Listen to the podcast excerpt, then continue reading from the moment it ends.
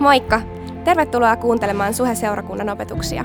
Me toivotaan, että näistä on hyötyä sun elämässä ja arjessa. Muistathan, että sä oot myös aina tervetullut meidän sunnuntaitilaisuuksiin Kalliossa ja Tikkurilassa. Lisätietoa Suhesta ja Suhen sunnuntaista löydät osoitteesta www.suhe.net. Nauti opetuksesta!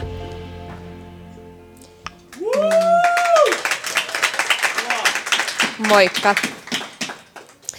Mä oon tosiaan Karpalaisen Maija ja oon saanut kuulua tähän Suhe-perheeseen sellaiset 7 vuotta. Ja mulla on aivan ihana aviomies, jonka saatoitte tuossa äsken nähdä. Ja meillä on 3 ihanaa lasta myös kotona ja saadaan olla tässä Tikkurilassa tosiaan nyt tälle aktiivisena ja osana tätä porukkaa. Ja mä oon tullut puhumaan tänään anteeksannosta ja ehkä enemmän siitä näkökulmasta, mitä anteeksianto mun mielestä voi olla itselle. Ja mä kerron mun omasta taustasta sen verran, eli mulla on aivan ihana perhe ja aivan ihanat vanhemmat, mutta rikkinäinen perhe ja tietyllä tavalla haavoilla, mikä on sitten vaikuttanut siihen, että ehkä rajoja on saattanut olla vähän hankala asettaa ja samoin myös tällaiset resurssit, esimerkiksi millä tavalla on ollut sitten läsnä tai tukena lapsen ja nuoren elämässä, niin siihen ei välttämättä ole ollut ihan hirveästi voimavaroja aina. Ja mä oonkin kasvanut hyvin pitkälti kavereiden kanssa nuoruudessani hyvin vapaasti ja kokeillut monennäköistä ja hakenut huomioon ja kaivannut hyväksyntää. Mulla ei ole ollut hirveän aikaisin ehkä sellaista käsitystä, että mikä mulle on ollut hyväksi tai mikä ei ole ollut. Ja se on myös sitten johtanut monennäköisiin väärin valintoihin ja vääränlaisiin ihmissuhteisiin. Ja lopulta myös sellaiseen ihmissuhteeseen, missä mä meinasin päästä hengestäni. Ja loppujen lopuksi mä sitten huomasin, että kaikki tällaiset vääränlaiset valinnat ja vääränlaiset ihmissuhteet, niin ne on jättänyt kukin aika kipeän ja syvän haavan. Ja mä oon itse tullut uskoon tuossa reilu 20-vuotiaana, mutta siinä vaiheessa se usko ei moneen vuoteen vielä ollut päässyt juurtumaan. Ja sitten mä tulin vähän myöhemmin Suhelle, mikä tuntuikin aika äkkiä kodilta ja siellä oli ihania lämpöisiä välittäviä ihmisiä ympärillä ja tosi lämmin vastaanotto. Ja sain tutustua Jumalaan täysin uudella tavalla. Ja olisi saattanut jotenkin vaikuttaa, että nyt on hieno suunta elämässä ja asiat menee hienosti, mutta sitten samalla mulle laski omille harteille semmoinen tosi raskas, kova syyllisyyden taakka niistä omista menneistä virheistä ja mokailuista. Ja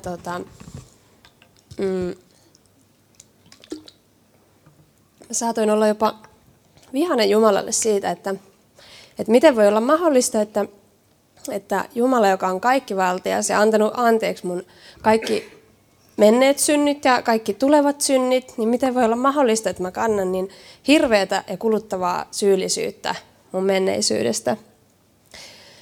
Ja mä huomasin myös, että mun on ollut hirvittävän paljon helpompi antaa anteeksi esimerkiksi mun läheisille, jos vaikka on ollut jotain, että on tehty väärin, niin hyvin isojakin asioita on ollut paljon helpompi antaa anteeksi kuin sitten niitä omia virheitä.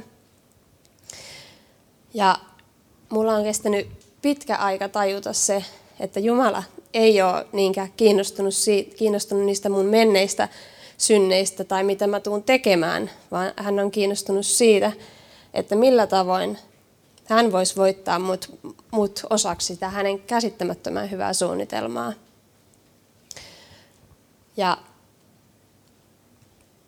hän on halunnut antaa mulle, hän haluaa antaa anteeksi koko mun syntitaakan. Ja sitten jos me saadaan ekasta Johanneksen kirjeestä Raamatun paikka tuonne luetaan. Jos me tunnustamme syntimme, niin Jumala, joka on uskollinen ja vanhurskas, antaa meille synnit anteeksi ja puhdistaa meidät kaikesta vääryydestä. Mä haluan lukea vielä toisen, joka on Miikan kirjasta. Sinä armahdat meitä yhä, poljet syntimme jalkojesi alle, kaikki syntimme sinä heität meren syvyyteen. No, mä en pysty jättämään tätä tähän, mun on pakko lukea vielä tätä Raamatusta. Raamatusta 1, jota ei tuossa olekaan. Se on psalmista 103. Jakeesta 12 ja 13. Niin kaukana kuin itä on lännestä, niin kauas hän siirtää meidän syntimme. Niin kuin isä armahtaa lapsiaan, niin armahtaa Herra niitä, jotka pelkäävät ja rakastavat häntä. Ja näin mä haluan uskoa. Ja se mitä on tapahtunut eilen, niin sille me ei voida tehdä enää yhtään mitään. Mutta me voidaan päättää, mihin suuntaan me lähdetään siitä. Se anteeksiantamattomuuden taakka on meille monesti sellainen, mitä me kannetaan täysin vapaaehtoisesti. Ja se on kuluttava, se estää meitä elämästä täyttä elämää ja se on ennen kaikkea täysin turha. Jumala, joka on antanut poikansa Jeesuksen kuolla meidän väärien tekojen ja syntien takia ristillä, niin hän haluaa olla meille armollinen. Hän haluaa, että me käännytään meidän syntien kanssa hänen puoleen. Ja hän haluaa vapauttaa meidät niistä synneistä. Ja mulla on ollut lohduttavaa ainakin huomata se, että vaikka itsellä on ollut syytöksiä ja paljon vääriä ajatuksia ja tuntunut, että ne väärät ajatukset vaan seuraa joka paikkaan, niin mä oon pystynyt jälkeenpäin huomaan, että Jumala on tehnyt sinäkin aikana työtä, kun vaikka se ei ole siltä tuntunut. Ja jos mä vaikka kannan anteeksiantamattomuutta jotakuta toista ihmistä kohtaan, niin se voi myös olla, että tämä toinen ihminen, niin hän on saattanut sen asian jo käsitellä. Hän on saattanut tästä asiasta ottaa jo opikseen ja mennä asiassa eteenpäin. Ja loppujen lopuksi mä huomaankin, että se, joka siitä asiasta kantaa vielä pahaa mieltä, on ainoastaan minä itse. Eli se anteeksi antaminen ei ole millään tavalla vääryyden hyväksymistä, eikä välttämättä sitä, että se asia ei enää satuttaisi. Mutta se on jonkun vapaaksi päästämistä ja sen tajuamista, että se vanki onkin ollut minä. Ja onneksi meillä on kaikilla itsellä vastuu siitä, että me voidaan mennä näissä asioissa eteenpäin. Onneksi meidän ei tarvitse odottaa, vaikkapa sitten, jos joku ihminen on tehnyt meille väärin. Onneksi meidän ei tarvitse odottaa, että missä vaiheessa tämä väärintekijä on siinä prosessissa ja onko hän rypennyt tarpeeksi siinä syyllisyydessä, vaan me voidaan valita antaa anteeksi heti ja päästään irti siitä katkeruudesta heti. Ja meille itselle se onkin elintärkeää, että me päästetään siitä katkeruudesta irti. Sitten jos mä saan Jeremian kirjasta 29 luvusta Raamatun paikan. Minulla on omat suunnitelmani teitä varten, sanoo Herra. Minun ajatukseni ovat rauhan, eivätkä tuhon ajatuksia. Minä annan teille tulevaisuuden ja toivon.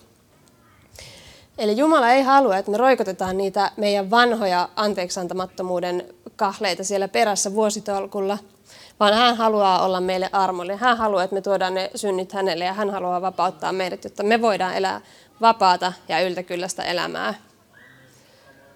Ja hän haluaa siirtää ne meidän synnit niin kauas kuin itä on lännestä, jotta me voitaisiin elää vapaana ja rauhassa. Ja niin kauas kuin itä on lännestä, niin se on niin kaukana, ettei ne tule koskaan kohtaamaan. Ja hän haluaa upottaa ne meidän synnit meren syvyyteen, mistä niitä ei enää tongita. Ja lopuksi mä haluaisin lukea vielä tätä tokasta korintolaiskirjeestä. luvusta 5, tämän ihanan Raamatun paikan. Jokainen, joka on Kristuksessa, on siis uusi luomus. Vanha on kadonnut, uusi on tullut tilalle. Kaiken on aikaan saanut Jumala, joka Kristuksen välityksellä on tehnyt meidän kanssamme sovinnon ja uskonut meille tämän sovituksen viran. Eli jos Jumala on antanut meille anteeksi meidän väärät teot ja meidän synnit, niin silloin niitä ei ole. Ja siinä vaiheessa me voidaan myös olla armollisia itsellemme.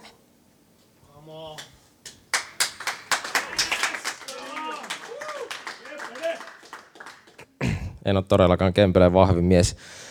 Hei, moi kaikille. Mun nimi on tosiaan Antti. Suuri etuoikeus olla puhumassa täällä anteeksi annosta. Mä oon nuoresta iästä huolimatta tehnyt pari havaintoa.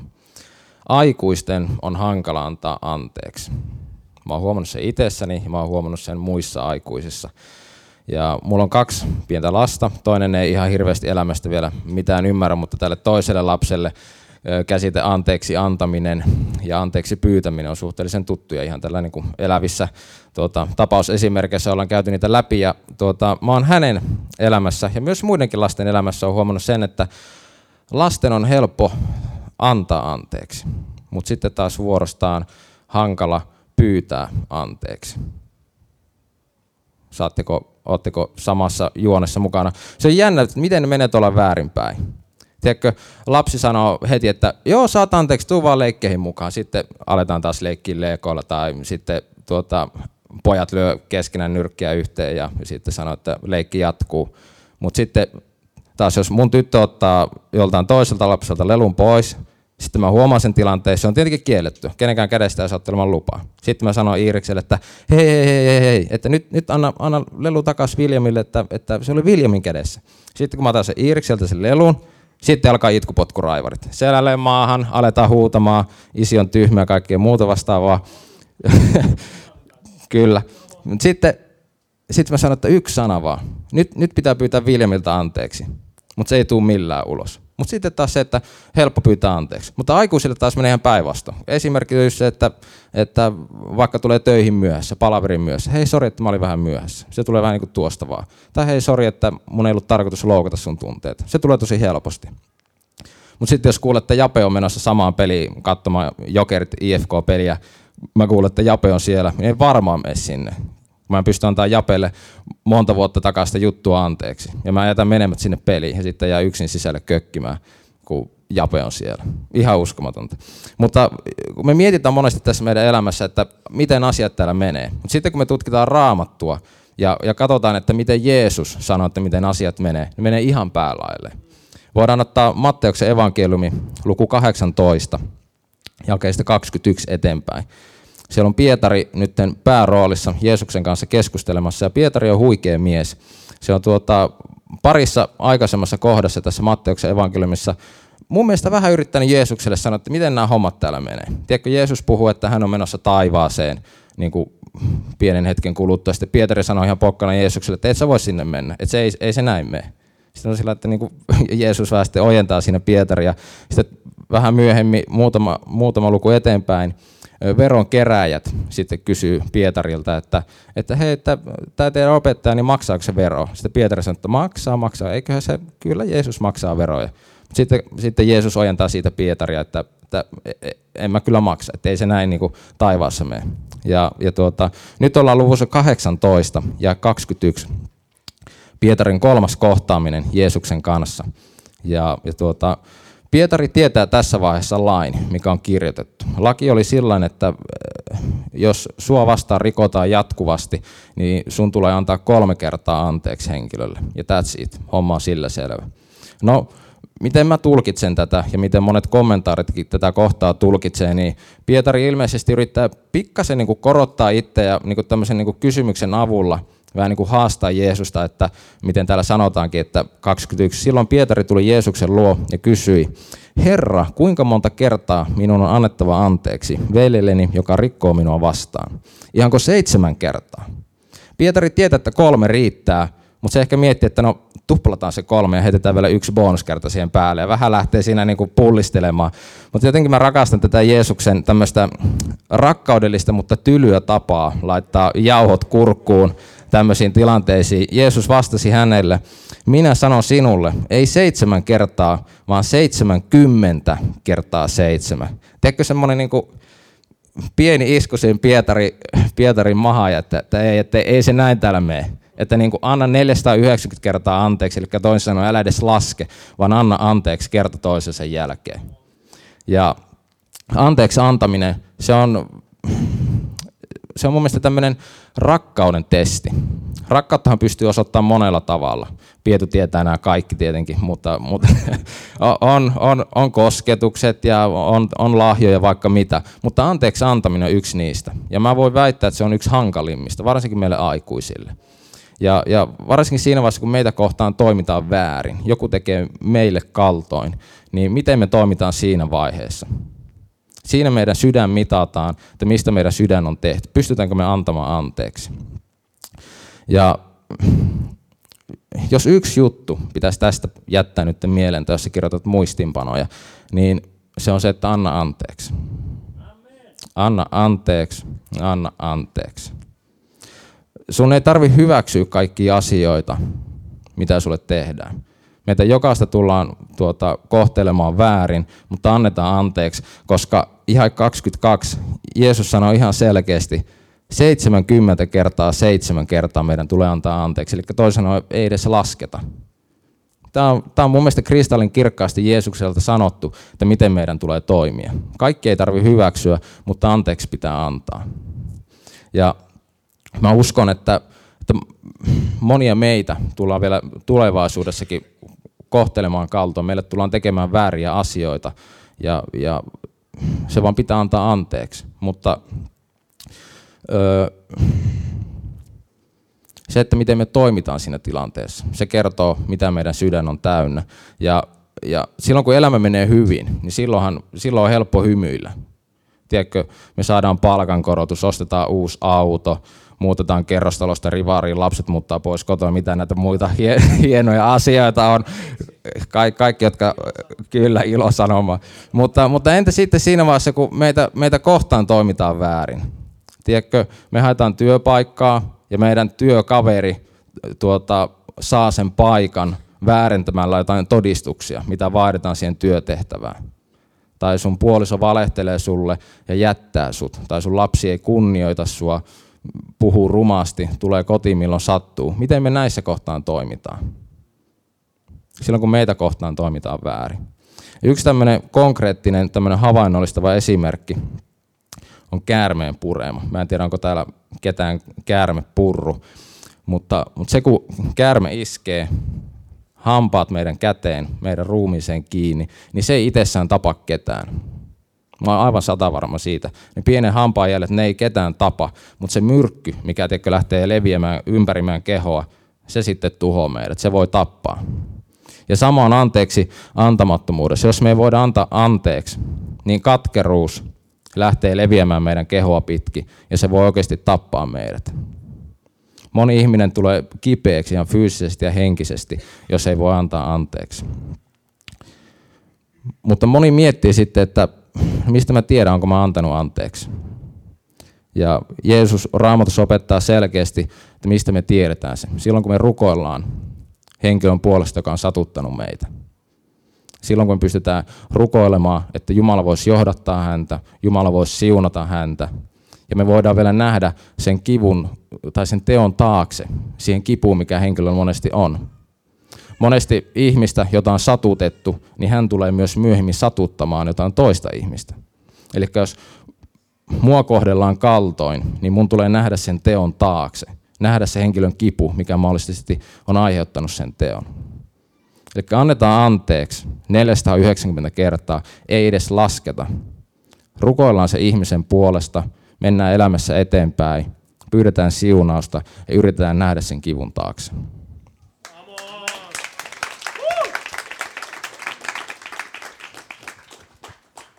Mä olin niin keskittynyt tuohon Antin puheeseen, että mulla jäi kaikki valmistelut tekemättä tuossa penkissä, mitä mun piti tehdä. Alright, joo. Mun nimi on Heidi Martiskainen ja mä oon tosiaan Maken vaimo. Maken kanssa tosiaan meillä on ilo ja kunnia pastoroida tätä seurakuntaa. Joku viime viikolla vähän ääneen tuossa lausahtikin, että mitäköhän me saadaan nyt ensi viikolla sit kuulla meidän avioliiton koukeroista, anteeksiantotilanteista. No käsitellään se nyt ensin. Viime sunnuntaina Make pyysi mun puhelinta lainaksi. Meidän tyttären Inkan puhelin oli mennyt rikki. Hei, mun pitää korjata mun lahjat, tää häiritsee varmasti kaikki.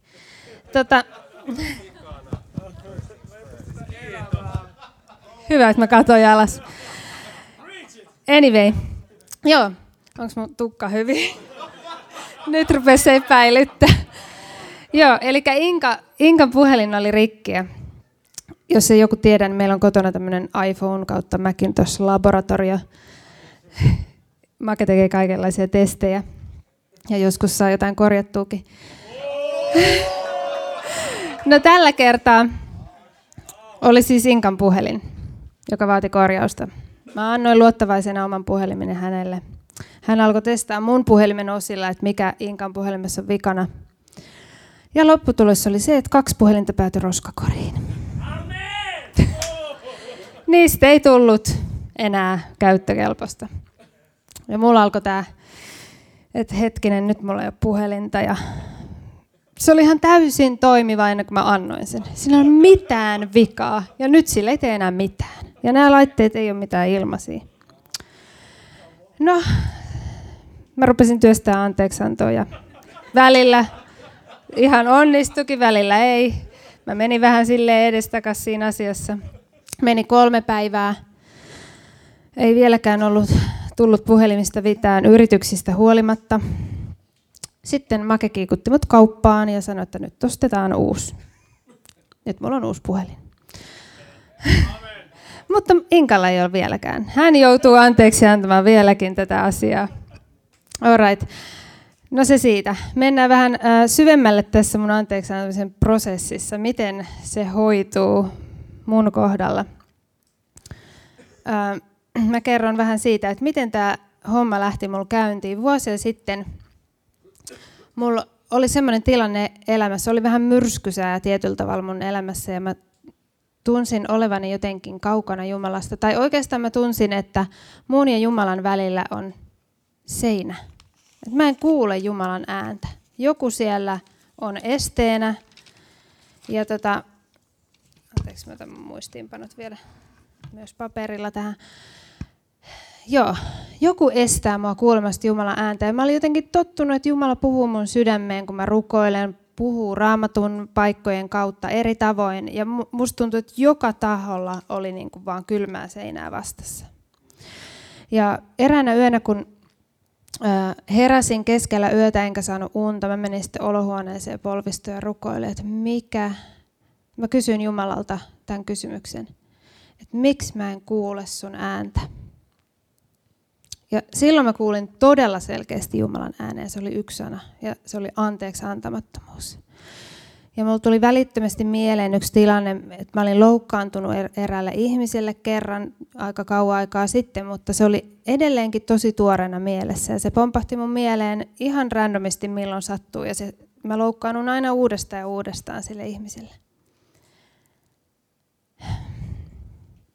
No, mä ymmärsin, että mä todellakaan en osaa antaa anteeksi. Mä tiesin, että mä en osaa antaa anteeksi pienemmissäkään jutuissa. En edes välttämättä itselleni. Tiesin, että mä en kyennyt. No mä tein siinä hetkessä parannusta. Mä pyysin Jumalaa auttamaan, että auta mua antamaan anteeksi. Auta mua oppimaan tämä asia ihan oikeasti juurta jaksaen. Ja koska mä oon toiminnan ihminen, mä aloin toimia, mä aloin etsiä kirjallisuutta anteeksi antamisesta ja artikkeleita ja kuuntelin saarnoja ja mä jopa päädyin Viking Linen risteilylle tämän aiheen takia. Siellä eräs kristillinen taho piti semmoisen seminaarin ja mä kävin siellä ja mä opin tosi monta hyvää asiaa, mutta mun sydän ei kuitenkaan oppinut yhtään mitään. Ja onneksi Jumala ei jätä työtään kesken, ei munkaan kohdalla jättänyt, vaan vaikka niin kuin meni aikaa, mulla oli edelleenkin ihan yhtä vaikeaa antaa anteeksi. Mä en, ehkä jopa vaikeampaa. Mutta about parin vuoden päästä siitä mä sain tämmöisen hengellisen oivalluksen. Ja niin kuin Raamattu sanoi, että mielen uudistuksen. Tämmöisen Raamatun paikan kautta kuin Johannes 8. Se tulee tonne seinälle. Kesken kaiken toivat lainopettajat ja fariseukset paikalle naisen, joka oli joutunut kiinni aviorikoksesta. He asettivat hänet Jeesuksen eteen ja sanoivat, opettaja, tämä nainen on avionrikkoja. Hänet tavattiin itse teossa. Mooses on laissa antanut meille määräyksen, että tällaiset on kivitettävä. Mitä sinä sanot? He puhuivat näin pannakseen Jeesuksen koetukselle ja saadakseen sitten aiheen syyttää häntä.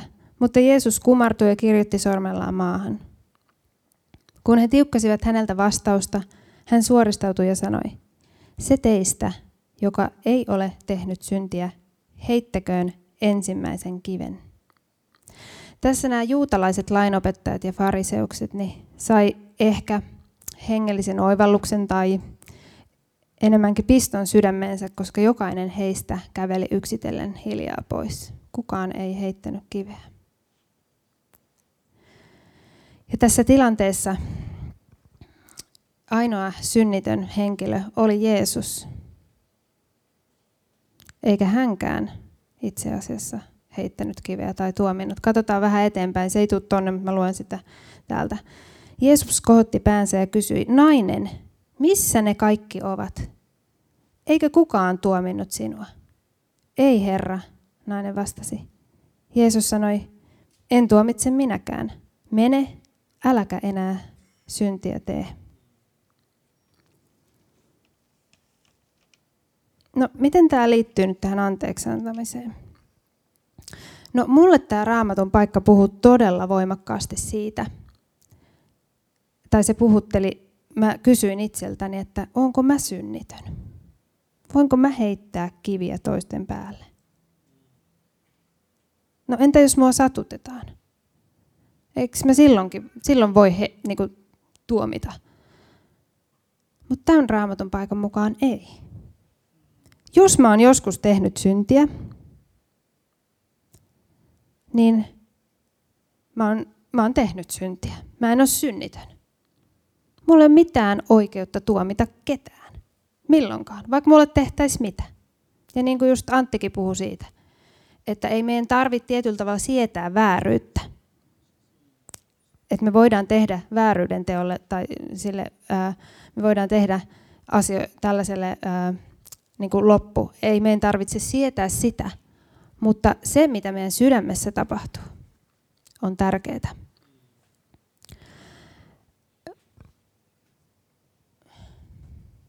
Kaikki oikeastaan kulminoituu siihen. Nyt jos sä et ole kuunnellut mun saarnan, nyt kuuntele. Nyt tulee tärkeä kohta. Kun meitä satutetaan, niin me tullaan ikään kuin risteykseen. Siinä risteyksessä on vain kaksi suuntaa, mihin sä voit lähteä. Loukkaantuminen tai anteeksianto. Ja tähänkin mennessä sä oot valinnut jommankumman niistä. Sä oot mennyt jompaa kumpaa tietä. Sä oot joko loukkaantunut tai sä olet antanut anteeksi. Mä en ainakaan keksi mitään kolmatta suuntaa tässä tilanteessa. Mä olin tiedostamattani valinnut loukkaantumisen tien siihen asti, kunnes tämä oivallus tuli. Moni varmaan tietää, mikä on autopilotti. Lentokoneissa usein on tämä autopilotti, jonka sä voit kytkeä päälle. Se ohjaa konetta, vie sut määrän päähän. Mulla oli niin tässä anteeksianto tai näissä tilanteissa niin autopilotti päällä, joka ohjasi mut aina sinne loukkaantumisen puolelle. Mä en niin kuin osannut valita. Mulla ei ollut kykyä valita sitä anteeksiantoa, vaikka mulla oli päässä sitä tietoa, vaikka kuinka mä oon ollut uskossa lähes aina. Mulla oli autopilotti sinne päälle ja mä taistelin aina sen asian kanssa, että mä halusin antaa anteeksi, mutta mä en vaan pystynyt. Okei, no nyt tämän Raamatun paikan kautta ja tämän Jumalan puheen kautta mä ymmärsin, että mulla on oikeasti mahdollisuus, koska mä en voi tuomita ketään, niin mulla on velvollisuus valita näistä teistä jompikumpi. Ja tietysti Jumala ohjaa meidät sinne anteeksannon tielle. Ja tänä päivänä mä tiedostan tämän tilanteen. Kun mua satutetaan, niin mä tiedän, että nyt mä oon tässä risteyksessä. Ja mä päätän valita sen anteeksannon, vaikka se tuntuu kipeltä. Ja välillä mä vähän saatan harhailla sinne loukkaantumisen tien puolelle, mutta Jumala armossaan onneksi aina ohjaa mut antamaan anteeksi. Ja se on tehnyt mun elämästä paljon kevyempää, mun sydän on paljon kevyempi, mun mieli on paljon kevyempi ja mä oon oikeasti saanut kokea todellista vapautta tämän prosessin kautta. Ja tämä anteeksannon prosessi helpottuu varmasti joka kerta, tai tavallaan kun sä työstät sitä asiaa uudestaan ja uudestaan ja uudestaan, niin se helpottuu pikkuhiljaa. Ja joku kerta sä niin kun vaan sujahdat aina sinne anteeksannon puolelle. Et se, kenelle tämä asia on vaikea, niin jos tämä yhtään auttaa, tämä mielikuva tästä risteyksestä, niin ota siitä kiinni ja toimi sen mukaan. Totuus todella tekee vapaaksi. Kiitos, että kuuntelit. Ota rohkeasti yhteyttä, jos haluat tietää lisää Suhesta. Sä löydät meidät Facebookista, Instagramista ja Twitteristä nimellä Suhe-seurakunta. Jos sä haluat olla mukana tukemassa tätä työtä taloudellisesti, siihen löydät ohjeet kotisivuiltamme osoitteesta www.suhe.net. Nyt mä toivotan sulle siunattua viikon jatkoa.